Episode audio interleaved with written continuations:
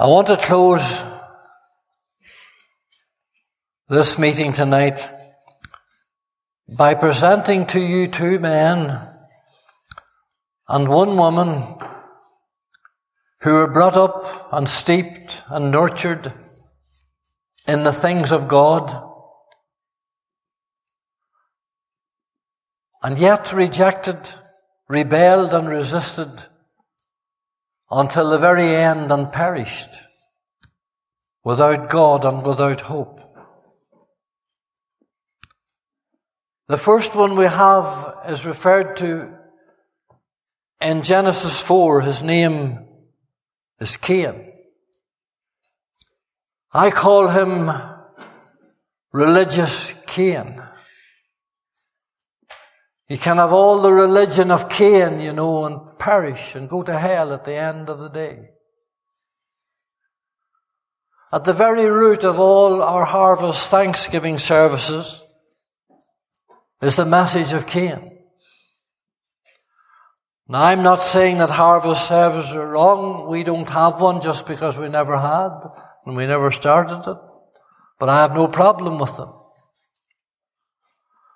It's only right and proper that we should uh, give thanks to the Lord for the crops, for the wheat, for the barley, for the cabbage, for the grass. But if all we have at a harvest thanksgiving service is fruit and foliage lining the windows and lining the pulpits of our church, then it does nothing for the heart of God. And I say that on authority of the Word of God because if you look at verse 5 of Genesis 4, you will see that Cain, in this story of Cain, he worked and he toiled and he sweated and he planted and he brought and gathered an armful of stuff and brought it to the Lord as a sacrifice and as thanksgiving. And verse 5 says, and, uh, uh, and to Cain and to his offering he had not respect. That word there, that phrase there means God gazed at what he brought in bewilderment. But he had no respect for it. You see, we're not saved by nature. We're not saved by the trees and the flowers. But you see, his brother Abel brought the firstling of the flock. He brought the sacrifice of the lamb, shed its blood and offered it to God. And to Abel, God's sacrifice, Abel, God said he had respect for. Now these two boys were brought up in the same home. They had the same mother and they had the same father and they were taught the same things. And one went one way and one went another way. One brought their sacrifice and offering to God one way and one boy brought it the other way. And I often say this, that when I was the age of these boys, I didn't know as much gospel as they knew way back even in Genesis 4.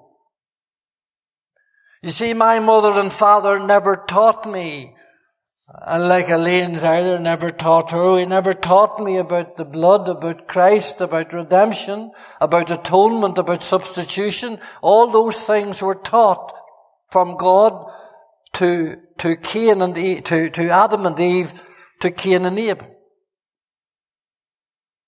And we know that from reading the scriptures. They had the message of atonement. They had the message of the blood being shed they had the message that the fig leaves, the fruit of the earth, the fruit of the ground could not atone for their sin. And Abel knew that. Because he was taught that. He was taught it. And yet the other brother, he brought what was needed, what was expected. And you see, it comes back, my friend, to the gospel that says not the labours of our hands can meet the law's demands. It is the blood that maketh the atonement for the soul. It's not by any works of righteousness what we have done. I'm sure that, that Abel sweated and planted and worked and worked hard and it to God and But it was of no avail, because we know that it is of no avail. And he flew into a rage. And you know that he murdered his brother Abel. And we're not going into that story tonight, but he ended up crying. He ended up with a sob that went out into eternity with him. My punishment is more than I can bear.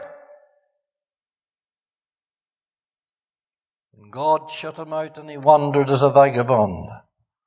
A convicted murderer, wound, wandered and perished. And the Bible speaks about the way of Cain.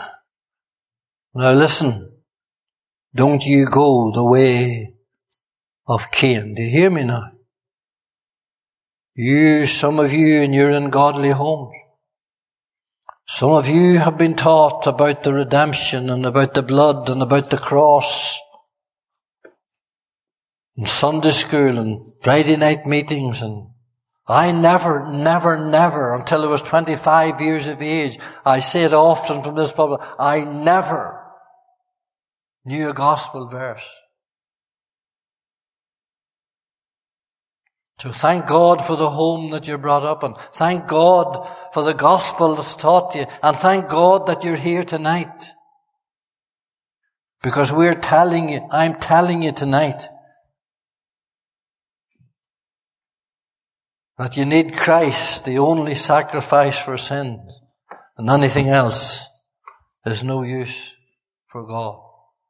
So you can have the religion of Cain and the activity of Cain and the, and the work of Cain and, and wander and die.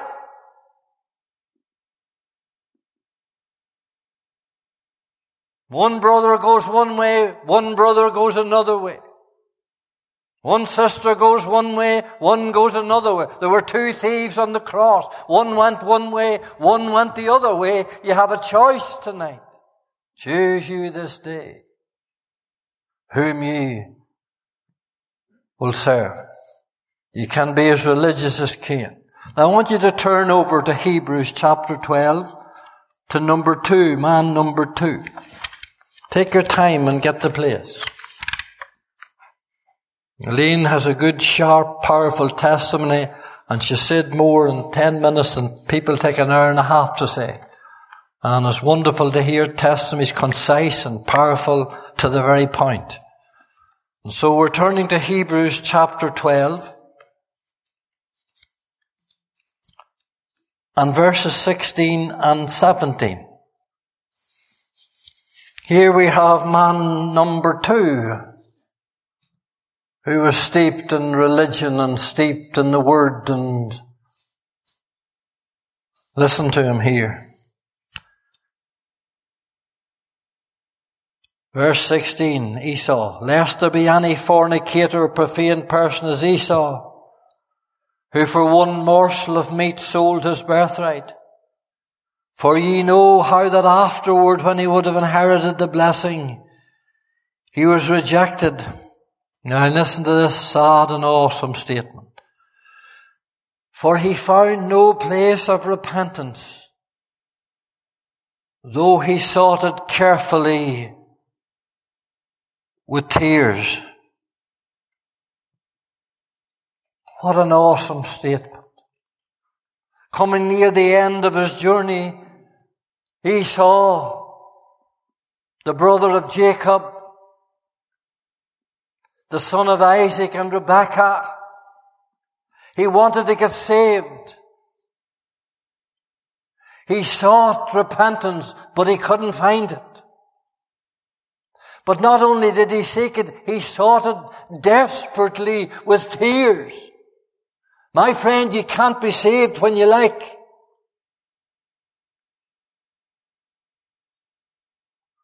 God has a time Behold, now is the accepted time. Come now, let us reason together, saith the Lord. Though your sins be as scarlet, they shall be white as snow. For this man to cry this awful cry at the end of his days. What happened to him? What happened to Esau? Now there's no use in him blaming his father or his mother or Jacob. And we haven't time to go into the story of Esau. And there was plenty of problems in Esau's home. And his father and mother didn't end up the way they should have ended up in ways either. But here, listen to me tonight. There's no use in him blaming his mother and father, and there's no use in him blaming Jacob. It was his own greed, his own lust, he was a man of the field. He, he was a hunter. The Bible tells a man of the field, a man of the world. He had red hair. He was, he had an athletic physique. He, he was a, had a handsome look. But I can tell you those things can be very dangerous. I remember a shrewd man saying to me one day about a certain girl who was bright and brimming and mighty for the Lord in her day, and backslidden and went away down into the world. You know what he said to me? He said, Do you know what her problem was? She was too good looking. And she knew it.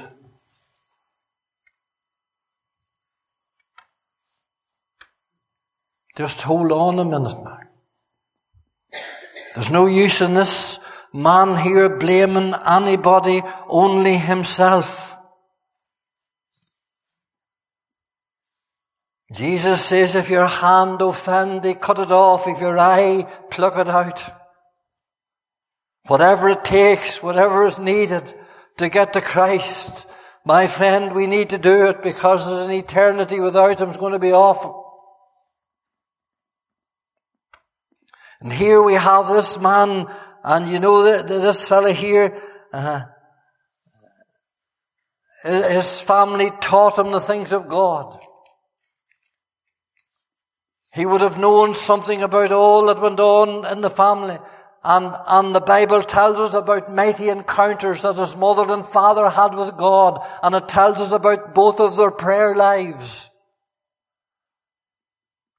And he would have known and he would have heard repeated again and again his father and Moriah and the altar and the sacrifice. And he was steeped and saturated in those things, but greed and lust and pride nailed him. Until he come to the day when he cried out to repent and he couldn't repent. You see, there are so many people, and I've met them over 49 years in the, as a believer. I've met them, so many men and women who've said to me in missions and meetings all over the place, Oh, it's time enough, not yet, not, not tonight, some other time when I get a bit older, when I leave school, when I leave university. Oh, I'll settle down eventually when I get the family reared and on and on it goes. And then they take a cough or a splutter and they're out into eternity and it's too late. And the devil has done that. And he came to the end of the journey. He sought repentance. He really genuinely wanted to repent, but he couldn't find it. He couldn't find it. And I tell you, if Elaine would have went on, and if I would have went on, and some of you rest of you here would have went on the way you were going, defying God and mocking God and laughing at his people, I tell you there would come a day when he would just cut.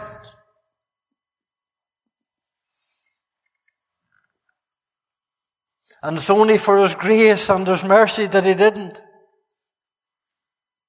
The Bible calls him here he, in, in, in fornication and profanity.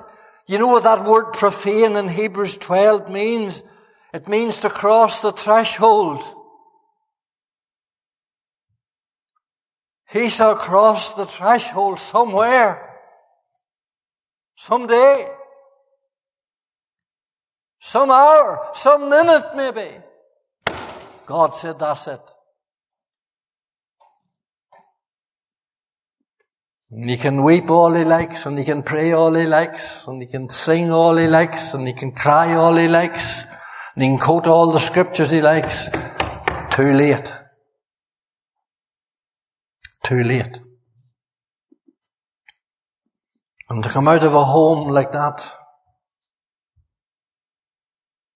and a background like that, and a history like that,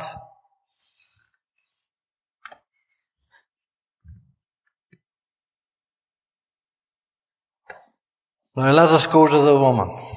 Luke's Gospel, chapter 17. Promise you I'd have you out these nights at 8 o'clock. Luke's Gospel, chapter 17. Verse 32, well known, just a short three lines of a verse. But it's the Lord Jesus speaking. And he's speaking about a woman. And you can have all the religious of religion of Cain. You can have all the tears of Esau. You can have all the privileges of Lot's wife. I tell you, this was a privileged woman.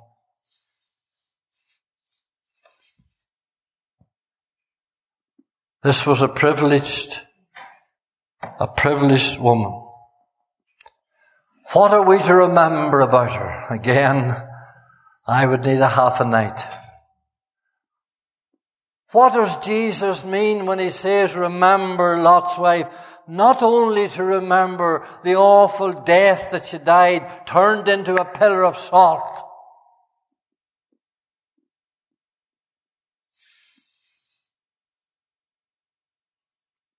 But we're to remember her life. And what sort of things might we remember about her life? Well, let me give you a couple of them as I close. You remember the years that she had with the greatest man of faith in the scriptures and the greatest man of prayer in the scriptures? Her close relative, Abraham.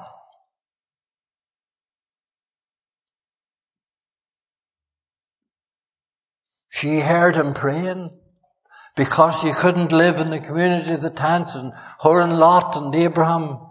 You couldn't, you couldn't live the way they were without knowing so much about one another. She'd have heard Abraham praying.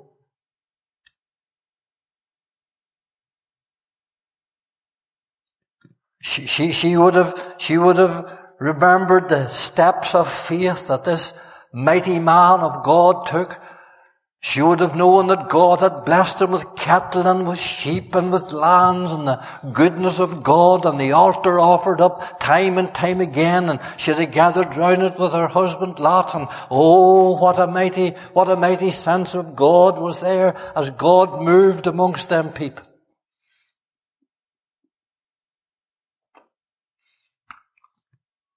What a privilege Oh, what privileges we have in Northern Ireland. Oh, what a privilege it is to grow up in a home where we're taught these truths.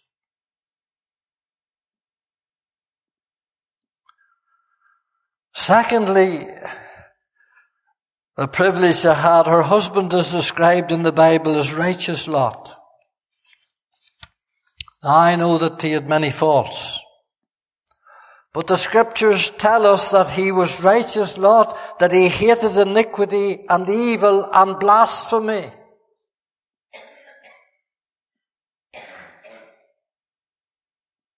Now I say again, Lot had many problems and many faults, but I can tell you this, the Bible says that he was a righteous man. And if a woman's going to live with a righteous man, He'll be a witness. And he'll be a witness to the children and a witness to the family. And she knew very well all about the things of God that could be known. Jesus says, listen, now you remember her. Oh, don't only remember the way she died. And I'll tell you the way she died. And I'll tell you a third privilege, and the greatest privilege of all that she had, and the mighty privilege of all that she had. My friend, when Sodom was destroyed, when the fire and brimstone from Abraham's prayers were given up, and the fire and brimstone fell on Sodom and Gomorrah, thousands perished, but the angel of the Lord came down and caught her by the hand. And we're right in saying that that was a theophany, that it was the Lord Jesus Christ Himself came down and caught her by the hand to take her out with her husband and her two girls. You can't get a greater privilege than that. And I know of people tonight in this province who sat in missions and meetings and were very near the kingdom of God.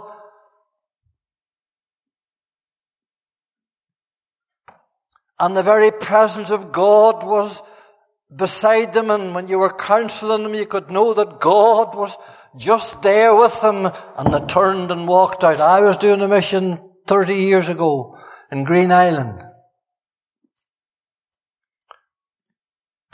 And I wasn't preaching on this text, but during the service I quoted Jesus says, without me, you can do nothing.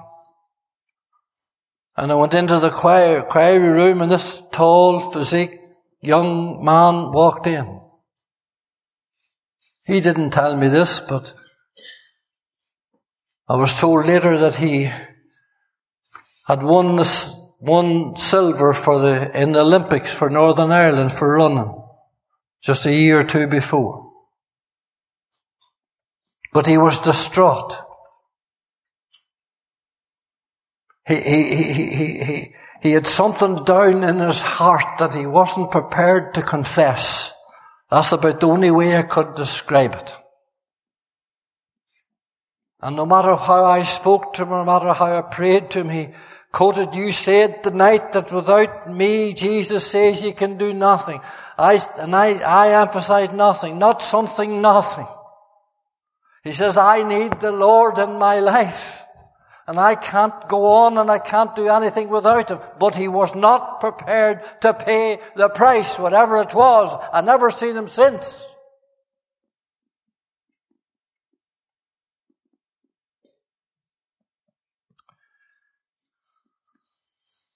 God, in His mercy and grace, came down that night and He opened the gates of Zoar, and the moon, and the moon was shining, or the sun was rising rather over Zoar, and the gate was open. And God says, come on, flee, flee, come on, take her by the hand, flee, get out, get out. And she turned back and she looked and she perished. When you pull your hand out of the hand of the Lord, you'll perish. When she perished. And let me say, if ever there was a night, if ever there was an hour, the two daughters and the father needed a wife and a mother, it was that night. The family was just severed. Husband saved, a wife lost. Daughter saved, mother lost.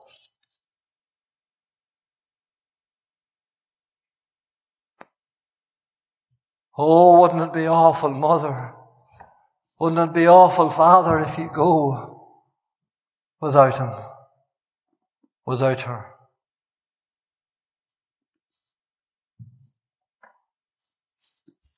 Son,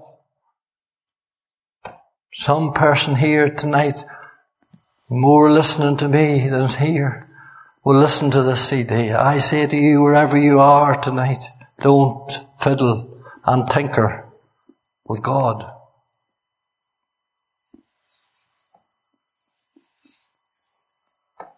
Your religion will not get you there. Your tears will not get you there. Your privileges will not get you there. All that will get you there tonight is what Elaine did that night. And like myself, understanding very little. But there was something in her heart said, this is it. This is the way. This is what I have to do. I have got to repent. I have to got to ask the Lord. into my heart and by faith, by grace are we saved through faith. Hallelujah. And you'll pass from death unto life. You mightn't feel any difference as you're going out, but you'll feel different. As old things pass away and all things become new. Remember this, all things don't pass away. All things don't pass away. All things pass away. You can dwell on that for a wee while. I tell you, the old sin. Did you hear her saying? The very same thing I said in my test. I didn't need anybody to tell me that I was saved. I didn't need anybody to tell me anything. I knew. I know that my Redeemer liveth. Can you say that tonight? Are you sure tonight? Listen, don't, don't go the way of these three and fall into the hands of an angry God out of a loving, caring home and church and people. Let us pray. We're not going to sing, it's just coming eight o'clock. And we just ask you tonight to don't go home without Christ. Don't put it off another night. Say, Lord, I'm coming, coming now to thee.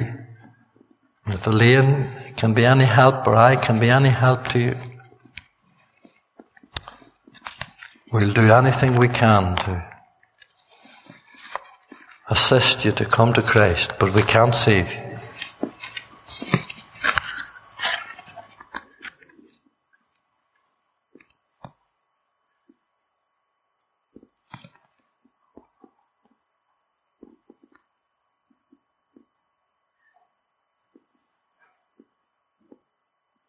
Now, Father, we thank you tonight for the Word of God and for the testimony and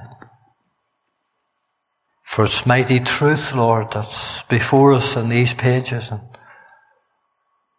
Lord, if there was any other way that we could bring people to Christ, we'd do it, but we can't. And Father, we fear that across this part of Ireland, Lord, that there are many, many who have these great privileges, Lord, and yet